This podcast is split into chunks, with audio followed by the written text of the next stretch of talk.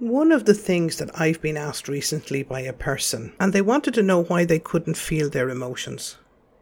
They wanted to know why they couldn't connect with what they feel.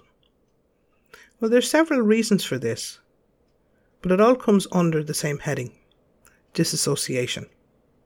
Hello and welcome everybody to this special edition of me talking about something that affects all of us, or at least has affected us at least once in our lifetime.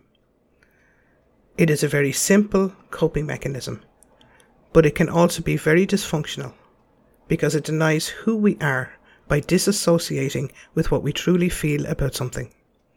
Just because it is hard to accept that feeling or that emotion. So, just before this week's subject, I would also like to tell you the reason why this week's episode is special. Because it is our 19th episode of our third series. And it's because I would like you to evaluate the whole podcast experience. I'd like you to send me your thoughts on what you think of it. I would like to know what you get from it, if anything at all, and if it's worth continuing. I would really like your thoughts on the whole experience the reason I want you to evaluate it is because I'd like you to engage in the series of subjects and not just listen to them. So now that I have that out of the way, let's start with a song that I think will bring us into this subject new.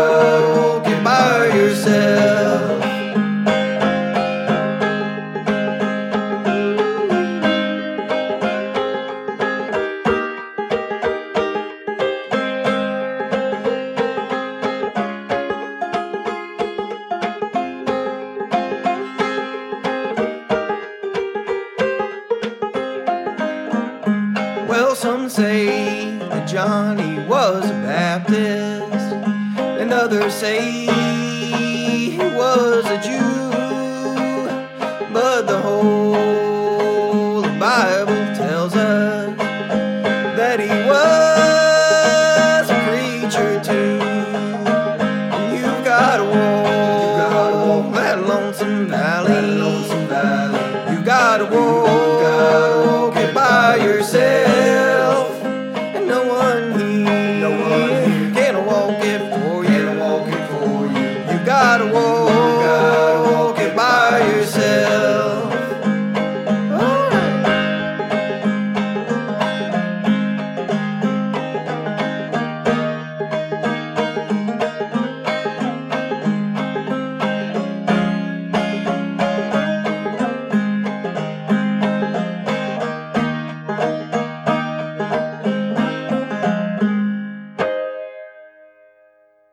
Okay, so I know that that was technically a religious song, so to speak, about the Bible.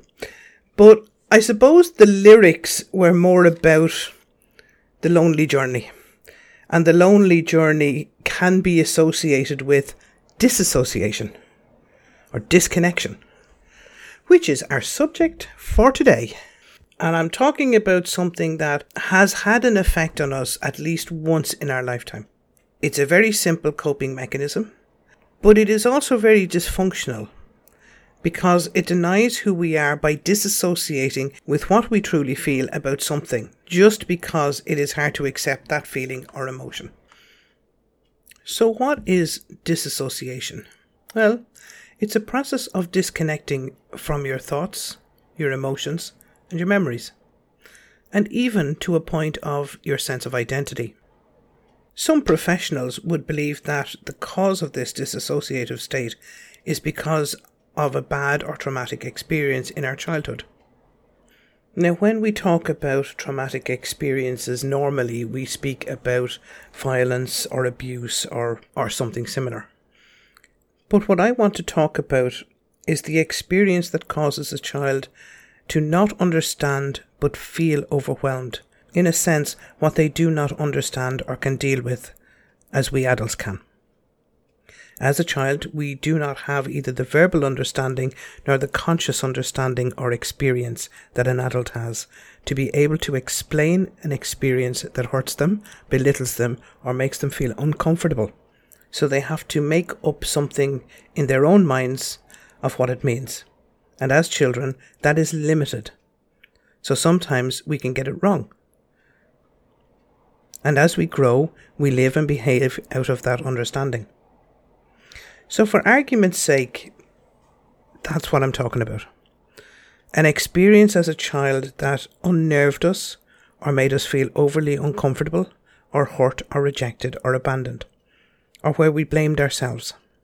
In other words, where we disassociated with what was the present moment in our lives and began to live in a different way due to what we were feeling. And in time and over time as we grew, we would have forgotten why we behaved or reacted to things, as an adult does not realize that the reason goes back to our childhood. Because this disassociation happened outside of our awareness or our consciousness as children. So now it interferes with us paying attention to the present moment in our adult life. It can also involve a disconnection between our memories, our identity, our thoughts, and our consciousness. Here are a couple of symptoms or signs that you might be or have disassociated behavior. They include feelings of disconnectedness from yourself. You might have problems when handling intense emotions. You could have unexplained or unexpected shifts in your mood, like feeling very sad for no apparent reason. You could experience depression or anxiety problems, or even both. You might have memory problems that are not linked to a physical injury or any medical condition. You might just not remember. You could experience problems with your concentration. You might even have some memory lapses, such as forgetting periods of your past or just important personal information. You may have a drive to behave in a certain way. Or you might even have an identity crisis like you might behave in a way that you would normally view as offensive or rude or even distasteful. Now, leading onwards a little bit of the way, and just to be clear, there are a number of dissociated disorders which are, we'll say, dissociative amnesia, where a person can't remember the details of a traumatic or a stressful event, even though they know they are experiencing a loss of memory. Now, this disorder is actually linked to anxiety and it can be also associated with localized amnesia, say uh, following an assault. Then, for a number of days following, you may not be able to recall any details of the assault itself. Or selective amnesia, where a person has a, a sketchy or an incomplete memory of an event or experience. Or generalized amnesia, where a person will have trouble remembering details of their whole life. Or systemized amnesia, where a person may have a specific memory loss. For example, they may have forgotten one particular relative. Now, apart from the dissociative amnesia, you also have dissociative fugue, and I'm probably pronouncing that incorrectly. This is where a person will, without warning, have no memory of their past. They will not realize that they are having any memory loss and may actually invent a new identity. When they do eventually return to the present, they can often be confused with no memory of the new identity that they've actually invented. Now, this can last from days to months and, in rare cases, even years. The third is depersonalization disorder. Now, this is a feeling of being detached from their life, thoughts, or feelings. You can feel extremely distant or emotionally disconnected from even yourself. You may even feel that time is on a go slow. And in some rare cases, the person may not even recognize themselves when they look in the mirror. And the fourth one is dissociative identity disorder. And this almost explains itself. And it's where a person lives with two or more personality identities within themselves. Each identity will have different elements and they will behave differently. The person is not on, I suppose, not on the whole, usually aware of these personality identities, and they will only experience them as a memory loss. So here comes a bigger question How do I know when I'm disassociating? Or how do I know when I'm disconnecting? Well, actually, there are several indicators that might help here. You may feel uh, numbness or memory gaps you might drift off. Now, that's different to daydreaming. You may avoid emotion. You may have difficulty when remembering events or experiences, or experiences that even are associated with events. You might experience apathy. You might have a feeling of being outside of yourself. And the world may look distorted or not real. So basically, what it comes down to is depending on how disassociated you are as an adult, will be directly related to the severity of your childhood experience. However, the problem arises that without medical or therapeutic interventions, well, complications will include the following. Life difficulties like broken or damaged relationships or even job loss, sleep issues like insomnia, sexual or intimate problems, depression, anxiety, eating disorder, drug or alcohol abuse, self harm, and even in severe cases, suicide. And these are the ones I know about. I'm sure you can think up a few more along the way. Now, the question arises can any of these be diagnosed? The simple answer is yes. Problem arises in diagnosing any of these disorders is difficult because they're complex and the symptoms can be very common to other conditions. So, for example, physical causes such as head trauma or brain injuries or tumours can cause amnesia and other cognitive issues. So, it's vital that you check out if there's any medical problem before anything else. Just so that you can say, well, I'm physically healthy, so it has to be something else. Mental illnesses such as OCD or obsessive compulsive disorder or panic attacks or even post traumatic stress disorder may also have the same symptoms to a dissociative disorder. So again, check with the medical and then rule that out. Drug or alcohol abuse is also a possibility of similar symptoms. So if you are a user of either, then you have to look at that and see if you're using them too much. Or you may not be using much of either, but be having a reaction to them. So check all this out first. So after you've checked all them out and you still have symptoms, then you may look at other treatments like hypnosis, where it can help to recover memories. However, this treatment is controversial. You would have to be very careful. And of course, you have stress management, where you can deal with the stress in your everyday life, and therefore it won't trigger the symptoms. And then you have the obvious psychotherapy, where you go into the past and you find the original experience and you reparent that part of you in order for you not to be triggered in the present day. There are also psychiatric drugs that can be a big help in getting you over the initial triggers and symptoms. But in my opinion, and it's only my opinion, these should only be used alongside psychotherapy. Then there is finding a safe environment where you can feel safe and relaxed, which may help you to bring back some of the memories that you've forgotten. However, again, I would say that this, in my opinion, should be used in parallel to therapy. Now, there are other ways that you can actually help yourself. For example, try practicing grounding exercises. Now, if you're not sure what that is, just send me an email and I'll send you on some examples of the ones that I have found that work.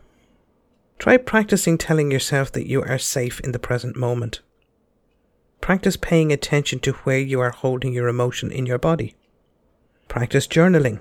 Practice journaling. Practice journaling. Did I say that again? Journal. Get it all out of your head so that it is not going round and round. Because nothing different will happen if you don't do something different. You might even try self soothing, especially when you're feeling any negative emotions. Certainly before they begin or as they begin, not when they're full on. So here's something to remember. When you begin to look at your disassociation or your emotional detachment, look at it differently. If you don't, you won't integrate emotion into your life any differently than you do already. Actually, here are a couple of questions that you might ask yourself to give yourself an idea if you might be disassociating. Actually, there's more than a couple. Do I have marked gaps in my thoughts, in my actions, or my awareness of what I'm doing? Have I ever looked into a mirror and felt like I didn't recognize who I was looking at? Have I ever had moments when I've completely forgotten an important event in my life? Have I found that when speaking to others, I suddenly have no idea what the conversation is about? Have I ever described an event or behaviour that I either have no memory of or felt like it was a dream? Have I ever found myself in clothes that I don't remember putting on? Or having something new that I don't remember buying? Has somebody that's close to me ever remarked that I'd forgotten who they were or didn't recognize them? Are there times when experiences seem unreal or too real? Has anybody ever told me that I've been staring off into space, totally unresponsive for a period of time? Do I ever find myself suddenly talking to myself loudly when I'm alone? Are there times when I can't ignore pain or appear resistant to pain? Are there times when I can do certain things with great ease and other times they're so difficult? Are there times when I feel as if I'm two different people? This journey is painful at first, but you will come to love the richness of your emotions before long and enjoy a new way of being because of them. Stay well, stay safe. Namaste.